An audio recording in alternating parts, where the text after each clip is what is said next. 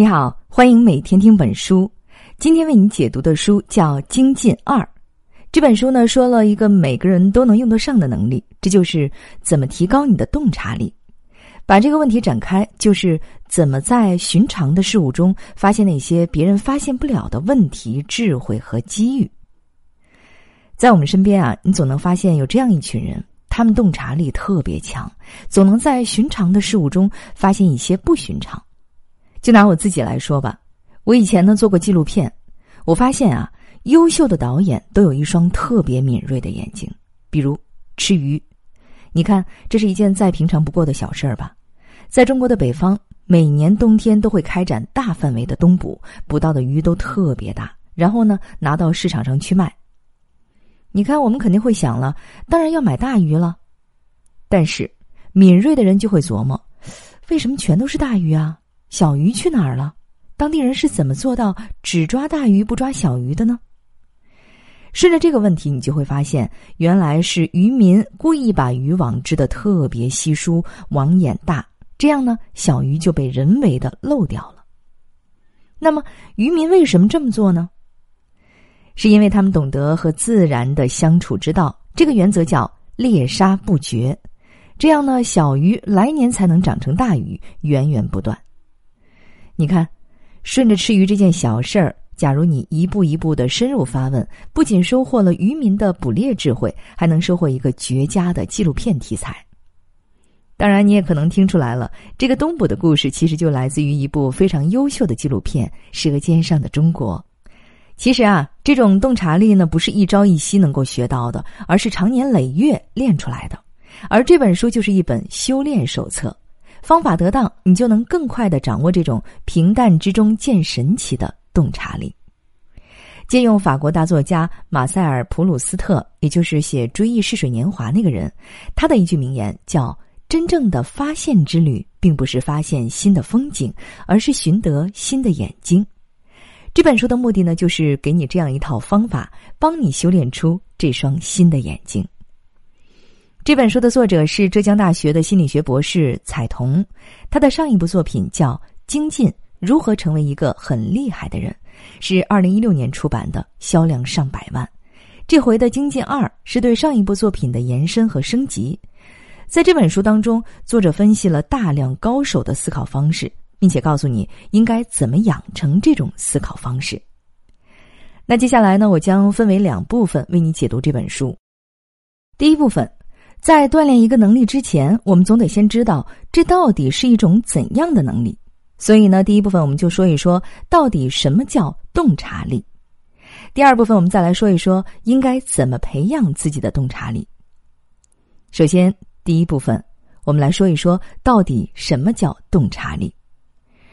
所谓的敏锐。所谓的平淡之中见神奇，把这些笼统的描述在逻辑层面拆分之后呢，他们到底是一种怎样的能力呢？了解了这个能力的具体作用过程，你就已经往这个能力迈进了一大步。其实啊，所谓洞察力，比如敏锐、深度、细腻，它们的本质呢，都是一种发现事物核心矛盾的能力。什么意思呢？我们身边的每一样东西啊，你都可以把它当成是针对某个矛盾的一系列解决方案的集合。注意啊，这里说的是矛盾，而不是问题。这两者呢有很大的区别。问题是一个单一的待解决的事件，而矛盾呢是一组互相制约的问题的集合。这么说呢可能有点笼统，咱们说几个具体的例子，看一看两者的区别是什么。首先。什么叫问题？比如一艘船是航海问题的解决方案；再比如我们平时吃的罐头是食物保存问题的解决方案；组建一个团队是提高工作效率问题的解决方案。你看啊，这是问题，它对应的目的呢是单一的，它的解决方案呢看起来也是明确的。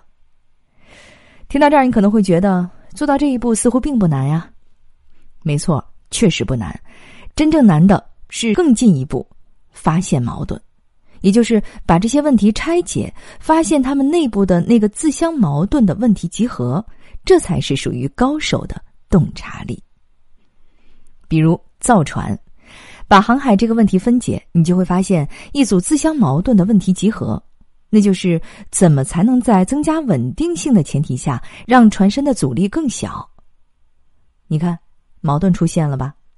因为要想增加稳定性，最直接的办法就是把船身变宽，但是船身变宽了，又势必会增加阻力。稳定性和减少阻力，这就是一组矛盾。再比如罐头，你不仅要让它更密封、更结实，而且还必须得让它容易打开。你看，密封、结实和容易开启，这又是一组矛盾。再比如组建团队，增加人手是为了提高效率。但是人多了，就意味着要增加沟通成本，又会降低效率。你看，增加人手和减少沟通成本，这也是一组矛盾。再比如前面咱们说到的捕鱼，我们通常认为它要解决的问题无非是捕到更多的鱼，但仔细观察之后，你就会发现其实不是。它的核心矛盾是怎么在既捕到尽可能多的鱼的前提下，又确保不把鱼捕绝，来年还能继续有鱼可捕。拿捏这个细水长流的分寸是最难的。你看，只要把问题一步一步的分解、拆分到最底层，你就能发现啊，每个看似简单的问题，它的内部呢，其实都是一组自相矛盾的问题的集合。这个矛盾就体现在一个大问题包含着问题一、问题二、问题三等等子问题，而一个子问题的解决方案又会加剧其他子问题。所谓洞察力，就是找到这个矛盾集合。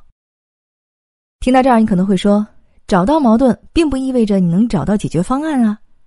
换句话说，这个洞察力有可能换不来一个明确的结果，那你要它还有什么用呢？没错。即使找到矛盾，并不意味着你就一定能找到解决方案，但是找到矛盾本身就是一种收获，因为这些矛盾往往是通向一个事物中隐藏的最核心、最根本、最高级的智慧的线索。就像面对一个搜索引擎，你输入的关键词质量越高，你搜索到的信息质量也就越高。掌握核心矛盾，就等于找到了高级线索。换句话说，高手和普通人的区别就在于，他们能把一个复杂问题还原到它最核心的矛盾层面。虽然你未必能够找到解决方案，但是到这一步，你已经掌握了一个通往更高级的智慧的线索。解决这些矛盾的智慧，才是一个事物中隐藏的最宝贵的智慧。我们总是说要向高手学习，到底学什么呢？其实就是解决矛盾的智慧。要想掌握这个智慧，你总得先知道这个高手解决的核心矛盾到底是什么。比如老干妈辣椒酱，你向他学习什么呢？很多人肯定会想了，老干妈的优势是味道好，要学当然要学配方啊。但是人家的配方早就明明白白的写在包装上了，无非就是辣椒啊、菜籽油啊、花生啊之类的。为什么没有人能复制出第二个老干妈呢？所以优势肯定不是配方，那会不会是特殊的工艺呢？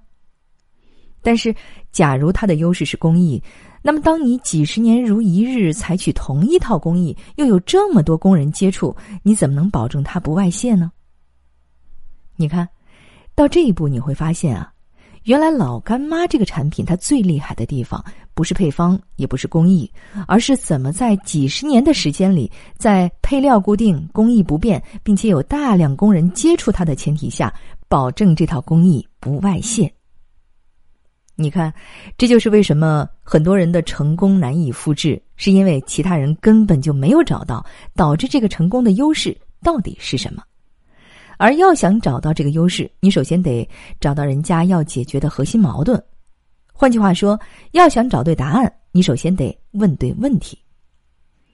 文学家肖伯纳曾经说过：“对每一个复杂问题都有一个简单的错误答案，而高手要做的就是找到复杂问题中隐藏的核心矛盾，把它解决掉。”好，以上就是第一部分的内容。到底什么叫洞察力？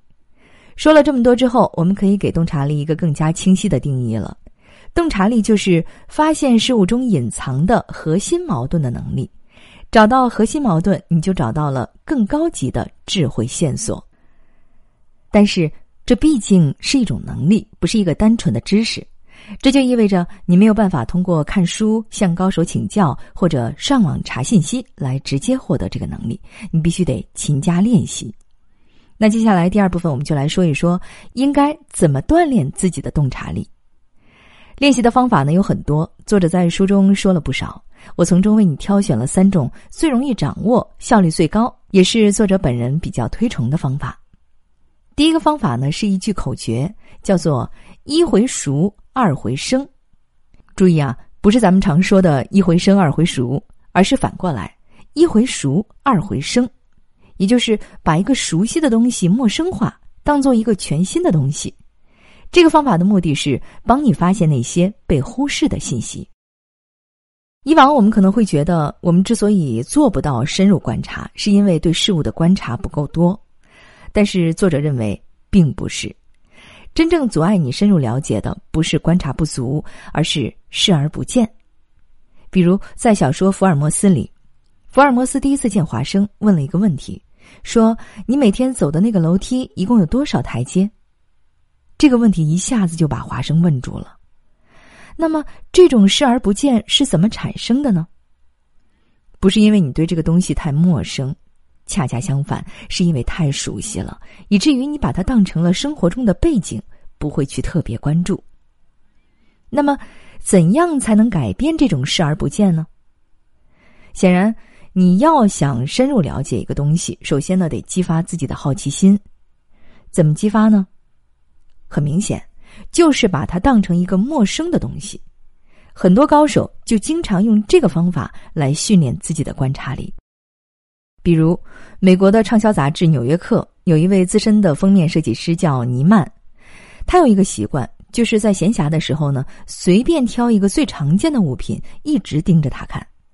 盯着看的目的呢，就是要把这个东西从它的实际用途中解放出来。假如筷子不是用来吃饭，假如笔不是用来写字，假如不把 iPad 当成电脑，这些日常的东西还有没有别的用途呢？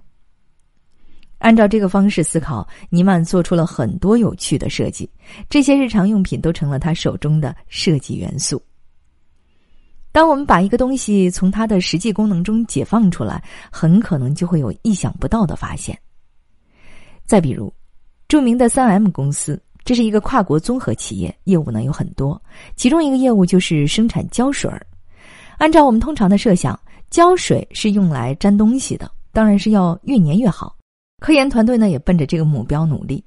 但是，其中一个科研人员偏偏要反其道而行之，他非要研究一种粘性很弱的胶水，而且最后还真研究出来了。当然了，公司高层肯定不买账，这个发明呢就被搁置了。但是没有过多久，就有人偶然发现，这个粘性很弱的胶水其实呢有一个很独特的用途，就是它可以用来粘纸。你看，很多人都习惯把便签纸粘在书上或者墙上。但是呢，胶水的粘性太强，粘上就撕不下来了，或者很容易把书撕坏。这个时候，粘性弱的胶水就派上用场了，因为粘性弱，它可以轻易的撕下来，不会造成破坏，而且呢还能反复粘贴。后来，三 M 公司用这种胶水制造出了世界上第一批自带粘性的便签纸，赚了一大笔。你看，一旦我们把一个东西从原本的功能上解放出来。就会发现，它有很多你意想不到的用途，而机会往往就隐藏在这些意想不到当中。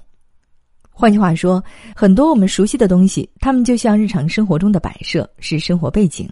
你以为自己很了解它们，但其实它们在我们的头脑里是灰暗的，因为太常见，我们反而不关注。而点亮这些灰暗地带的方法之一，就是把这些熟悉的东西陌生化。好，这就是作者给我们提供的第一个锻炼洞察力的方法。第二个方法呢，叫片面的深入观察，也就是一个事物有很多面，每次只观察其中的一个片面，但是一定要深入。那么这么做到底有什么用呢？咱们来看一个具体的例子，比如让你观察一支铅笔，你能从中发现什么呢？假如你笼统的看上一眼，估计看不出什么玄机来。但是，假如每次让你只观察其中的某一个方面，就会获得一些启发。比如，只观察材质，你会发现铅笔的主要材料只有作为笔芯的石墨和外面的那层木头。为什么要这么设计呢？因为石墨很脆，必须在外面包个保护层。好，这是材质。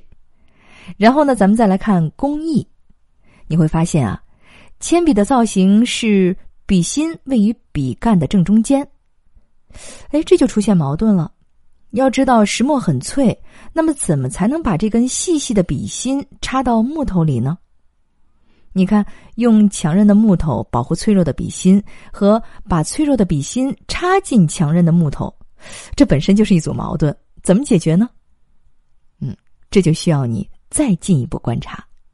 这回呢，你只观察铅笔的横截面，你会发现啊，横截面的木头是两种颜色，就像两块木头拼在一起。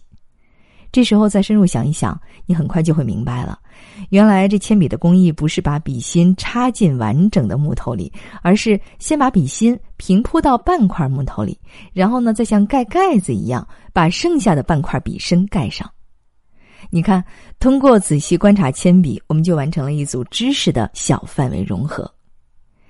当然了，作者的最终目的呢，不是为了让你搞明白铅笔是怎么一回事儿，而是想借这个例子说明，我们应该建立一种思考的有序性。以往我们看东西总是习惯把所有维度的信息一股脑的全都装进来，但是每个维度呢都不深入，而高手看东西一次只看一面，但是看得深入，而不是把杂乱无章的因素搅和到一起。除了观察日常的东西，读书其实也是一样的。苏东坡曾经说过：“读书要每次做一意求之。”意思是，一本好书一定要反复读几遍，而且呢，每次只盯住其中的某一个方面。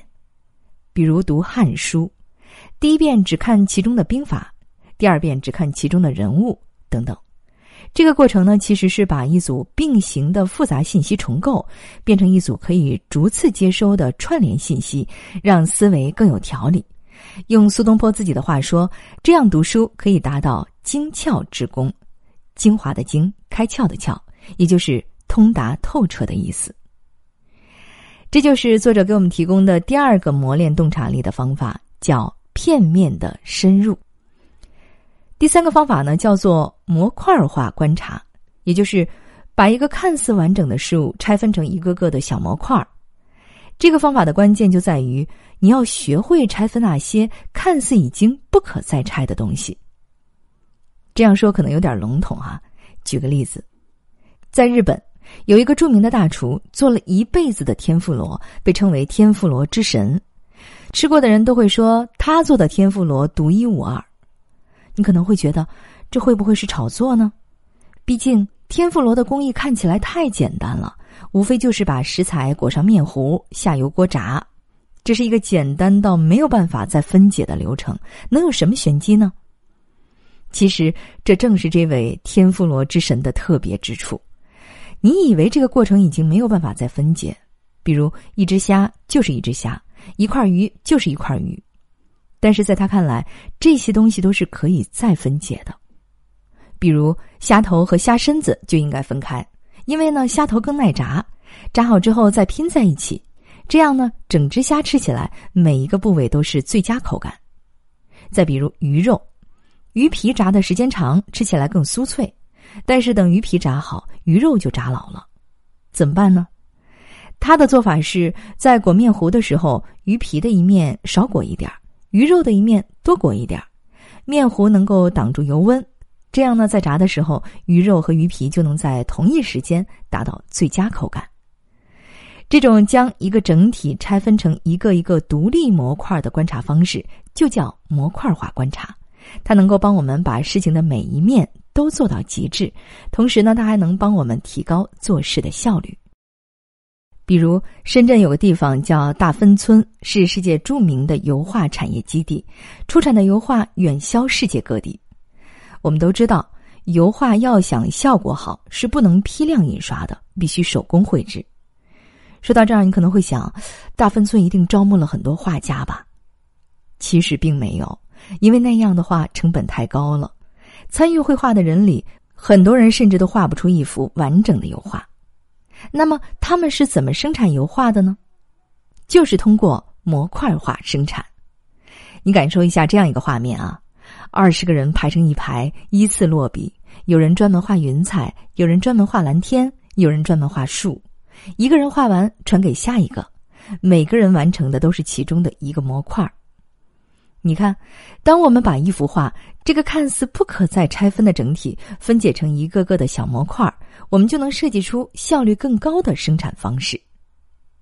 好，这就是第三个锻炼洞察力的方法——模块化观察。好，以上就是第二部分的内容。怎么锻炼洞察力？我从书中为你挑选了三个方法，分别是陌生化观察。片面的深入观察和模块化观察。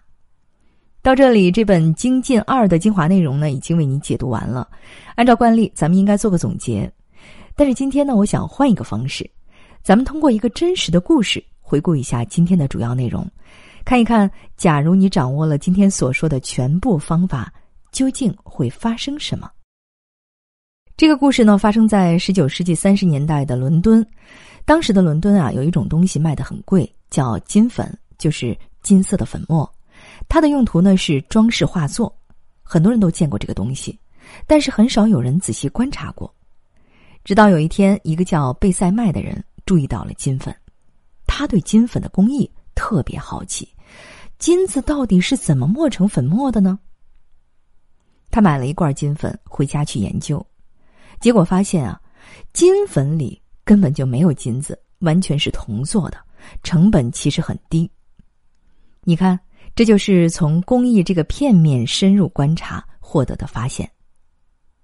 那么，铜又是怎么被磨成粉末的呢？贝塞麦查阅了百科全书，找到了一套工艺，但是这套工艺呢很落后，是纯手工的。